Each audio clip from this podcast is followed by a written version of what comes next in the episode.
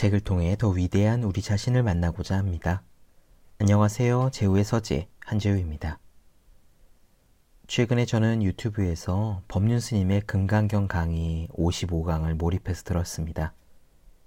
20대 때 철 모르고 읽었던 금강경과 지금 조금 더 경험이 쌓이고 마음의 문을 연 다음에 읽고 들은 금강경 강의는 완전 다르더라고요. 오늘은 법륜 스님 책 금강경 강의 중에서 한 부분을 나눠드리고 싶어서 가지고 왔습니다. 금강경은 영어로 다이아몬드 수트라라고 합니다.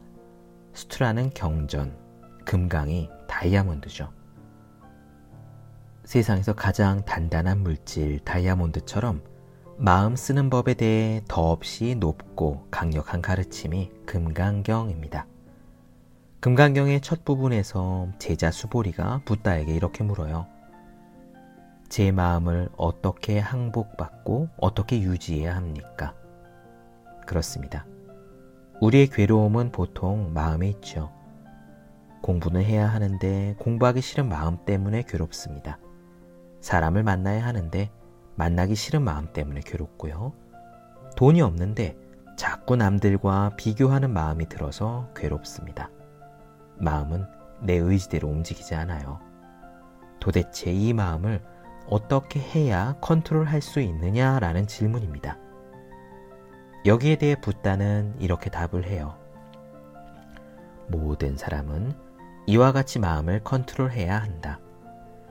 이 세상 수없이 많고 끝없이 많은 모든 존재들의 괴로움을 내가 다 없애주겠다고 결심하되 성공적으로 그렇게 모두를 구해준다고 하더라도 나는 단 하나의 존재도 내가 구한 바가 없다 라고 마음을 내야 한다. 와, 처음에 이 구절 읽었을 때 솔직히 무슨 말인지 이해가 안 됐습니다. 이런 거잖아요. 스승님, 저 괴롭습니다. 어떻게 해야 저 괴로움에서 벗어날 수 있을까요? 라고 물었더니 스승이 이렇게 답한 거죠. 이 세상에 있는 모든 괴로움을 네가 다 구제해 주겠다고 결심해라.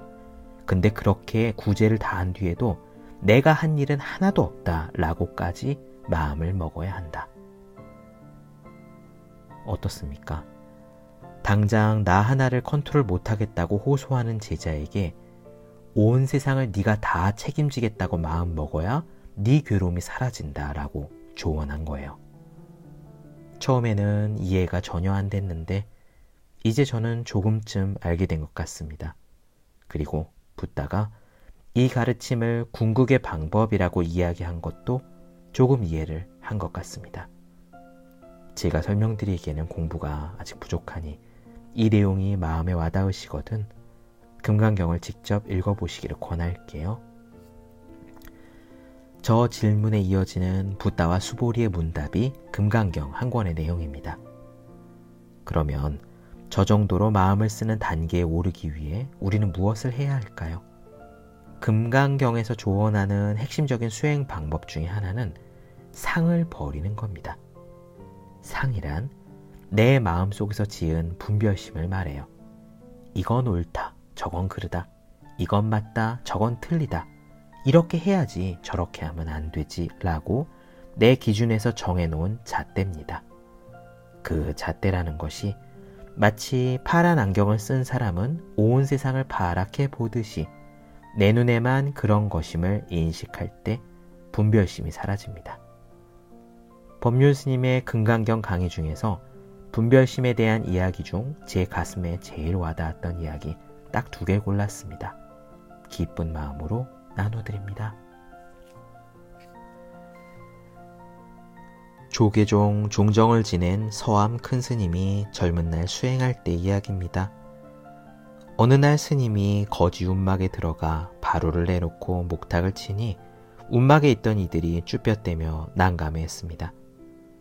아무리 남에게 얻어먹고 사는 거지라도 수행승이 와서 탁발을 하니 무엇이든 내주고 싶긴 한데 막상 시주하기에 마땅한 음식이 없었기 때문입니다. 우리는 아무것도 줄 게 없어요. 그러자 서홍 스님이 이렇게 말했습니다. 지금 먹고 있는 그 밥을 좀 주시면 됩니다. 아니, 이걸 드실 수 있겠어요? 그럼요. 알겠습니다. 그럼 드리죠. 스님이 음식을 받아 먹으니 그 자리에 있던 사람들이 그렇게 좋아할 수가 없더랍니다. 그들은 동양 음식을 거리낌 없이 받아먹는 스님이 고마워서 밥을 내주면서도 조금도 아까운 줄을 몰랐습니다. 오히려 자기들에게 무언가를 베풀 수 있게 해준 스님이 고마웠습니다. 나누는 기쁨은 이런 겁니다.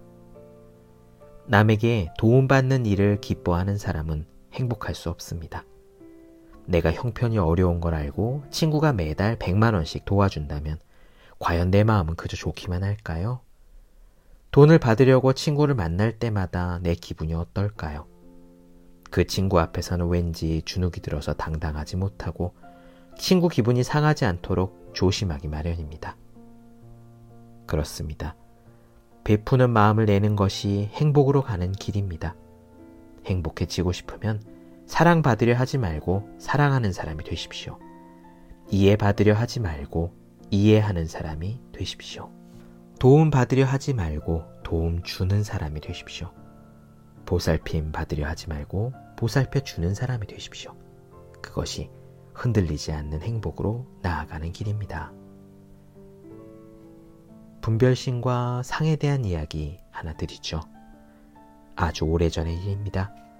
미국 뉴욕의 원각사란 절에 기도보살로 소문난 할머니 한 분이 있었습니다. 할머니는 매일 아침 9시면 절에 나와 금강경을 10번 읽고 점심 공양이 끝나면 절을 천배 했습니다. 집안도 넉넉했고 큰아들은 의사고 작은 아들은 교수라서 미국에서도 중류층 이상에 속했습니다. 그런데 어느 날 점심 공양을 끝내고 할머니가 살아오신 사연을 듣게 되었습니다. 18살에 결혼해서 큰 아이를 낳고 작은 아이를 가졌을 즈음 6.25 전쟁이 터졌습니다. 남편은 군에 입대했고 몇 달이 되지 않아 전사했다는 소식을 들었습니다. 어떻게 살아야 할지 앞이 캄캄했죠. 전쟁통에 남편은 죽고 배부른 몸으로 어린아이를 들쳐업고 피난하는 심정을 누가 상상이나 할 수 있겠습니까? 그때 불현듯 처녀 시절에 친정 어머니를 따라 다녀보았던 절이 생각나서 무조건 부처님께 의지하고 매달려야겠다는 마음이 들었습니다. 그리고 죽기 살기로 손에 잡히는 일감이면 무엇이든 놓치지 않고 해냈습니다. 시장 바닥을 헤매면서 억척스럽게 살다 보니 어느덧 세월이 흘러 큰 가게를 가지게 되었고 아이들도 잘 자랐습니다. 두 아들은 공부를 잘해 국비장학생으로 미국 유학을 떠났습니다. 미국으로 건너간 두 아들은 거기서 결혼했고 기반을 잡게 되자 어머니를 모셔가려 했습니다. 할머니도 이젠 허리 펴고 살아보자는 마음이 들어 가게와 집을 정리하고 비행기를 탔습니다. 그런데 막상 미국 땅에 와보니 내가 사람이 아니라 나무 토막같이 여겨졌습니다. 말도 통하지 않고 길도 모르고 사람 사는 풍속까지 하나같이 눈에 거슬려서 답답하고 견디기가 어려웠습니다. 마음 통하는 사람도 없고 자식들이 출근하고 나면 텅 빈 집안에 혼자 남아 감옥이 따로 없었습니다. 그렇게 집에만 갇혀 지내다 보니 자연히 인생의 허망함을 곱씹게 되었습니다. 미국에 가기만 하면 행복이 쏟아지리라 믿었는데 행복은커녕 괴로움만 늘어났던 겁니다. 그런 날들이 이어지다 보니 자연히 미국에 온 것이 후회가 되고 아들들에게 서운한 마음이 생기고 그 서운함은 점점 미움과 원망으로 발전했습니다. 하지만 자식들은 어머니의 역정을 괜한 것으로만 여겼습니다. 어머니의 평생 소원이 허리 펴고 쉬는 것이었고 이제 아무 걱정 없이 마음껏 쉴 수 없는데 왜 자꾸 이러시는 걸까? 도대체 뭐가 불만이신 걸까 했던 거죠. 할머니는 급기야 자식들 얼굴만 봐도 저놈들이 어떻게 나한테 이럴 수가 라는 분노가 치밀어 올랐습니다. 마음을 달래려 아무리 연부를 해도 날이 갈수록 끓어오르는 화를 참을 수가 없었습니다.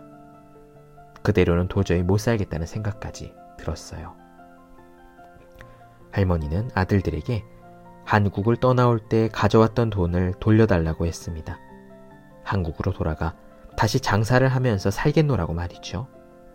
아들들은 아니 그곳에 돌아가 왜 고생을 하느냐고 펄쩍 뛰었습니다. 할머니는 자식들이 돈을 주지 않자 내 돈을 자식들이 돌려주지 않으려고 하는구나 라고 더 화를 냈습니다. 자식들 입장에서는 연로한 어머니가 노망 드신 게 아닐까 근심하는 지경에 이르렀고 할머니는 누구라도 좋으니 자기를 한국에 데려가 주기만을 바랬습니다. 그러면서 할머니는 이렇게 절에 나와 하루 종일 기도를 하는 것으로 지금껏 하루하루를 버텨왔다며 제 손을 꼭 붙들고 이렇게 말했습니다. 스님, 한국에 갈 때 저를 좀 데려다 주세요. 할머니의 이야기를 다 듣고 난 뒤 제가 말했습니다. 보살님, 자업자득이란 말 아시죠? 지금 보살님이 바로 그렇습니다.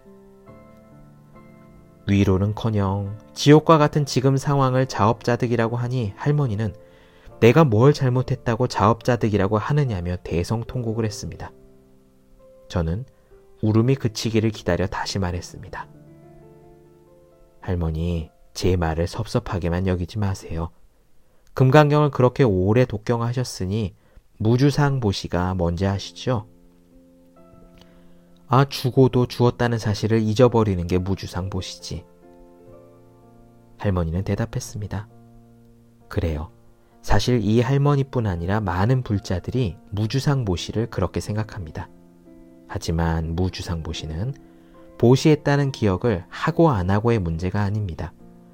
보시의 대가를 기대하지 않는 것을 말합니다. 나의 보시를 받아주어 고맙다고 상대에게 고개 숙여 감사하는 것이 무주상 보시입니다. 보시를 할 때 이름을 밝히지 않았다고 해도 그 보시에 내가 보시를 했다라는 마음이 있으면 마치 몸의 그림자가 따르듯 보상 심리가 스며들게 됩니다. 그런 마음의 보시라면은 만약 누군가에게 열 번이나 보시를 했는데도 그가 아무런 감사 인사도 하지 않으면 섭섭한 마음이 일어날 겁니다. 보시할 때에는 받아주기만 해도 고맙다고 생각하면서 사실 사람 마음이 그렇지 않습니다. 이렇게 하다 보니 자식을 낳아 기르는 건 역시 일종의 투자로 바뀝니다.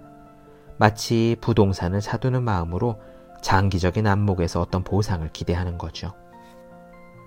요즘은 덜하다고 해도 그래도 자식에 대한 기대는 여전합니다. 그렇기 때문에 조금만 내 기대에 못 미치면 내가 너를 키우느라 얼마나 고생했는데 라는 말이 불쑥 튀어나오는 겁니다. 저는 이렇게 말했습니다. 보살님이 정말 무주상보시를 했다면 자식에게 아무런 서운함이 없어야 합니다. 아들에게 서운하다는 건 보상을 바라고 했다는 말이죠. 그렇다면 그건 투자와 같습니다. 결국 보살님이 투자를 잘못한 셈이니까 지금 상황은 모두 보살님 책임이에요. 그러자 할머니는 다시 말했습니다. 나는 그렇다 쳐도 자식은 자식으로서 자기 할 도리가 있지 않소. 그런데 이놈들이 자기 도리를 하지 않는데 그거는 괜찮소. 저는 이쯤에서 단호한 어조로 말했습니다. 보살님은 앞으로 절에 다니지 마십시오. 예전에 부처님을 부를 때는 남이야 어떻게 되든 내 아들만 잘 되게 해달라고 빌더니 요새는 거꾸로 아들한테 벌을 내려달라고 기도하는 거 아닙니까? 왜 부처님 이름을 부르며 이랬다 저랬다 하세요? 오늘부터 보살님은 불자라고 하지도 말고 부처님도 부르지 마세요. 자식을 원망한다는 건 내 계산이 있어 자식을 보살폈다는 겁니다.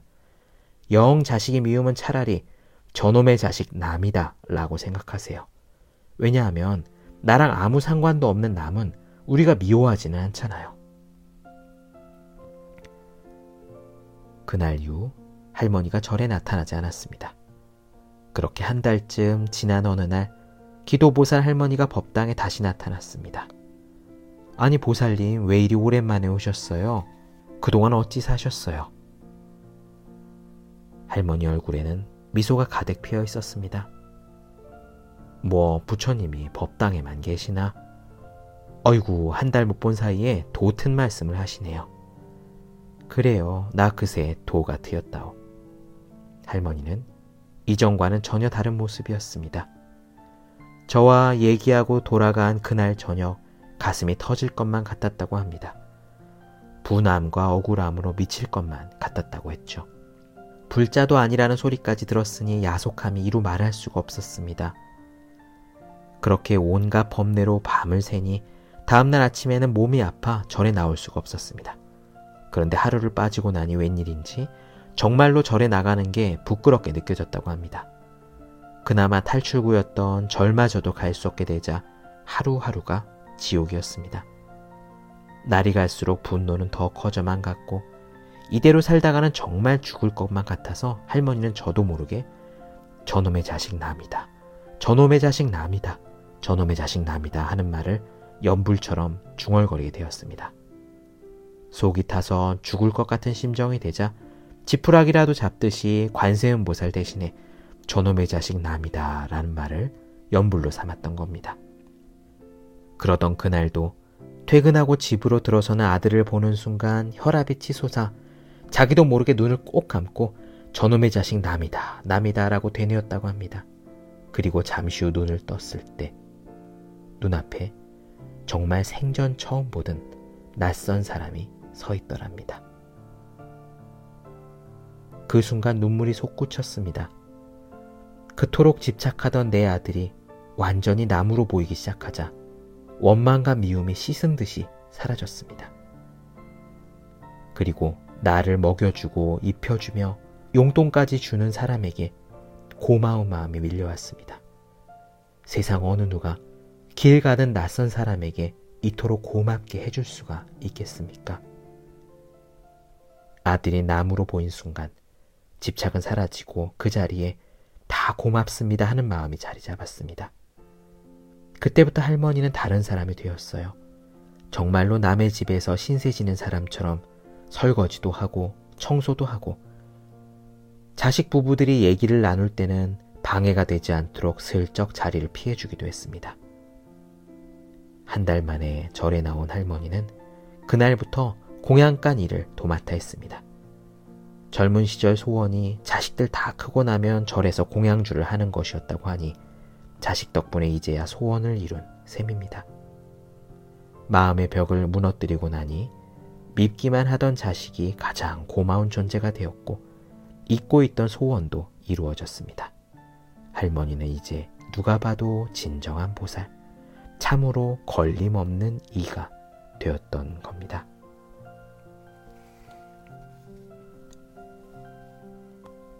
네, 책을 통해 더 위대한 우리 자신을 만나고자 합니다. 오늘 이야기 법륜 스님의 금강경 강의에 나오는 한 구절인데 어떻게 들으셨는지요? 분별심을 내지 않는 삶, 상을 짓지 않는 삶, 그래서 이 마음을 온전히 항복받는 삶이 무엇인지 궁금하시다면 금강경 강의 직접 들어보시기를 정말 권하겠습니다. 오늘 방송은 여기까지예요. 저는 다음 시간에 뵙겠습니다. 함께 해주신 여러분들 모두 오늘도 고맙습니다.